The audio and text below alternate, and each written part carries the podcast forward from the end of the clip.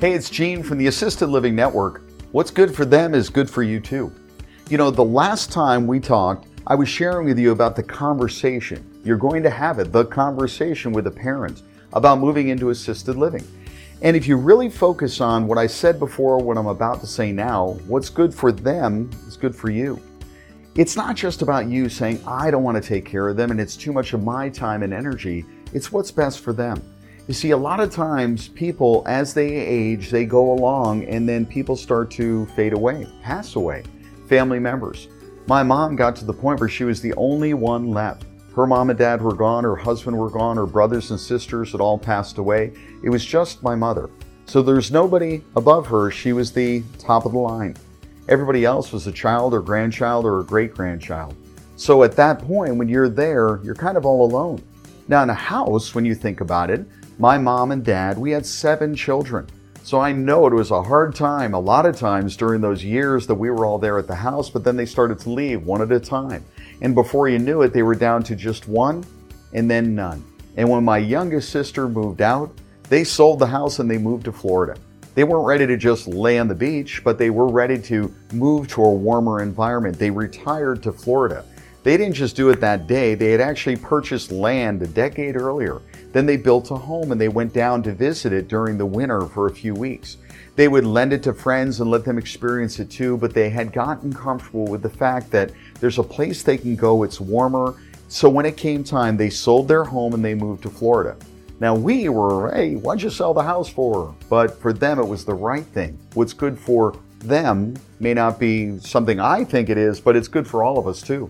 Eventually, we need to cut our ties, and so do they. But now, mom and dad moved to Florida. And when I say good for them, when dad started to need more help, and he had medical issues where he was actually given six months to live. And when he was given six months to live, it was you need a lot of care all the time, that 24 7 hour care. Now, my mom was a nurse and she was fully capable of taking care of him, but as husband and wife, as spouses, that 24 7 caregiver and spouse, that can be very difficult. I don't care if you're a nurse or a trained professional, that can be very difficult. So we actually invited mom and dad to move up with us. So they moved in with us, my wife and I, into our home. We had an apartment in the home and they moved into it. And that six months turned into two years. And it was an awesome experience. But I have to tell you, when the time comes to have that conversation, like we said before in the last one, that conversation about you need more help, for us it was a somewhat natural. But we invited them to move into our home. So my mom was there and I was there, and my wife was there, and others were able to come and visit. So it was a natural move. But not everybody has six brothers and sisters. My wife has six brothers and sisters too. That's lots of kids. Today's family, not so much. There's a few kids at best. So the concept of them needing help, it's good for them and it's good for you. If you need help, with your mom or dad, that means you cannot do something else. Maybe you're neglecting your own children or your own career, or maybe it's your own faith. You can't go to church when you want to. You can't have the, the one-on-one, the date night with your spouse or that, that church meeting you would have in the middle of the week. Whatever it is that you're now sacrificing for mom and dad. On one side, you're saying, I'm willing to and I will do whatever it takes to take care of mom and dad.